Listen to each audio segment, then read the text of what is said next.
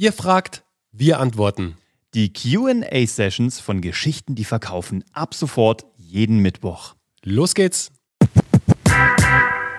Hi, ich bin Community Managerin und verantwortlich für eine Online-Community für Amputierte. Glaubt ihr, Storytelling kann mir dabei helfen, die Mitglieder der Community zu aktivieren, dazu zu bringen, sich aktiv zu beteiligen? Wenn ja, wie? Bringe die Geschichten der Community-Mitglieder.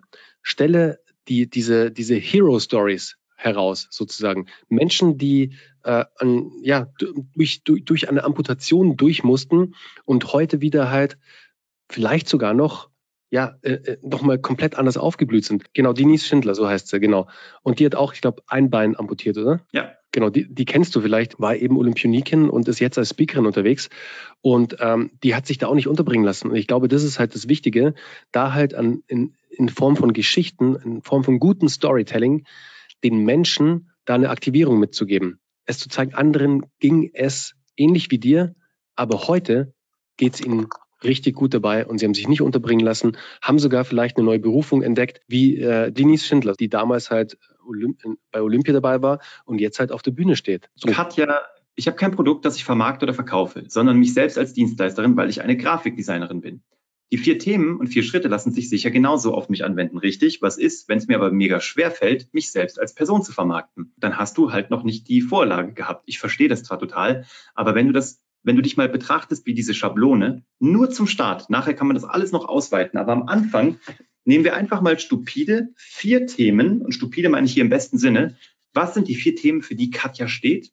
Und dann, wie kann man diese vier Schritte sozusagen über Katja erzählen. Also wenn du mal dich als Kunde betrachtest und nicht du selber sozusagen und einfach mal loslegst im stillen Kämmerlein, was nie zur Veröffentlichung gedacht ist. Du machst einfach mal einen, einen Draft, eine Nullausgabe, die nur für dich ist, die du nie jemandem zeigen wirst und guckst mal, wie sich das anfühlt.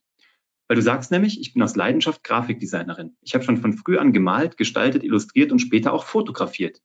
Farben und Formen faszinieren und inspirieren mich. Es entstehen immer sofort Bilder in meinem Kopf. Das treibt mich an, in jeder Gestaltung und in jedem Bild eine Geschichte zu sehen. Siehst du, eine Geschichte in einem Bild zu sehen, Storytelling. Es begeistert mich, mit Menschen zu kommunizieren und sie durch Bilder und Gestaltung zu erreichen und zu berühren. Wäre das ein Ansatz für meine Website? Ja. Eigentlich bist du im Grunde genommen eine Künstlerin als Grafikdesignerin. Also jemand, der Dinge schafft, du, du hast ja gestalterische Fähigkeiten, also du erschaffst Dinge, die es nicht gibt. Das ist wie Zauberei. Und Zauberei ist wie ein, ein, ein, ein Storytelling-Element.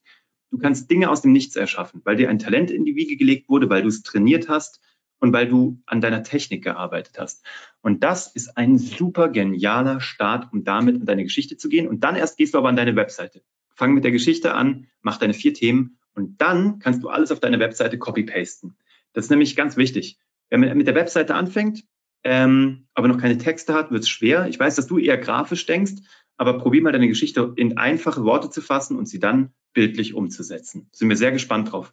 Manfred, deine Frage natürlich auch noch. Du bist Digitalberater und warst früher Softwareentwickler. Du bist nicht wirklich eine Rampensau, so geht's vielen. Als Berater habe ich aber das Gefühl, dass ich dies sein müsste, weil viele in meiner Branche ziemliche Rampensäue sind und dadurch sehr erfolgreich sind obwohl dieses oftmals nicht so stark im technischen Bereich ist. Okay. Zweitens, du hast 43 Kilo in diesem Jahr abgenommen. Erstmal saubere Leistung und möchte auch noch mehr abnehmen. Meine Frage, sollte ich das Thema mit meinem Business vermischen? Bei meinem Job geht es ja um digitale Transformation. Jemand, der 43 Kilo und mehr abnimmt, hat diese Transformation auch durchgeführt. Würde das mit reinnehmen oder eher nicht? In meinem Umfeld sind die Meinungen eher zwiegespalten. Naja, also ich würde mal sagen, du siehst es schon richtig. Also das Thema Transformation, du hast dich selbst transformiert sozusagen, jetzt rein was dein physisches Erscheinungsbild angeht. Ähm, das in die Transformation, die digitale Transformation reinzubringen, da kannst du auf jeden Fall spielen. Ja, da sind die Meinungen zwiegespalten, definitiv auch hier jetzt wahrscheinlich. Ich würde sagen, das ist kein Thema, wo du irgendwie krass polarisierst oder so, sondern ganz im Gegenteil. Das ist etwas, das auch deinen Willen zeigt, weil um 43 Kilo abzunehmen, da brauchst du echt auch ein Mindset dafür. Und wenn du dieses Durchhaltevermögen und dieses Mindset auch bei deinen Kunden für die digitale Transformation einsetzt, dann würde ich mich sehr freuen, wenn du mein digitaler Berater wärst, oder Uwe? Ja, lerne nur von den Leuten, die das schon durchgemacht haben oder das haben, was du noch erreichen willst. Und äh, das ist natürlich in dem Falle, du hast so eine richtige Echt-Transformation durchgemacht. Wenn du mir das auch noch auf digitaler Ebene zeigen kannst und das zusammensteckst, ist das super. Und es geht ja auch immer darum, wem erzählst du gerade eine Geschichte. Das kriegst du auch immer ein Gefühl dafür. Das Ding ist nur, Wenn wir die Geschichten nur im Kopf haben und uns immer überlegen, sollte ich das erzählen, sollte ich es nicht erzählen, dann haben wir nie ein Feedback. Und Bernie und ich, wir sind ja sehr datengetrieben und Daten sind aber auch Feedbacks aus der Community. Wenn du die Geschichte zehnmal erzählt hast und du kriegst ein Feedback, dass es nicht so gut ankommt, kannst du doch jederzeit anpassen. Leute, ihr verbrennt da draußen gar nichts. Also man muss sich da keine Sorgen machen. Wir haben alle, oder ich gehe davon aus, dass noch niemand von uns halt irgendwie hunderte Millionen Reichweite hat ähm, sondern es geht doch Schritt für Schritt los, beziehungsweise auch neue Kanäle können bespielt werden. Wir können unsere Geschichte anpassen, wir können sie aber auch immer wieder umschreiben. Geschichten sind nicht in Stein gemeißelt, sie sind Startpunkte und danach machen wir eine Heldenreise selber alle durch und dabei dürfen wir uns weiterentwickeln. Können wir auch testen, ob das ankommt oder nicht. Ich stand auf der Bühne, äh, seit ich acht bin, ich weiß gar nicht, mein größtes Publikum waren jeweils, glaube ich, dreieinhalbtausend Menschen live in einer Halle in Frankfurt. Ich habe aber auch ganz winzig kleine Auftritte gemacht. Aber jeder Auftritt hat mir mehr gezeigt, was funktioniert und wo, wo lachen Leute nicht. Wo klatschen sie, wo klatschen sie nicht. Also habe ich es wieder angepasst. Das war die heutige QA-Session bei Geschichten, die verkaufen. Wenn auch du eine Frage hast, schreib uns gerne deine Frage an office.kuvg.de. Mach's gut.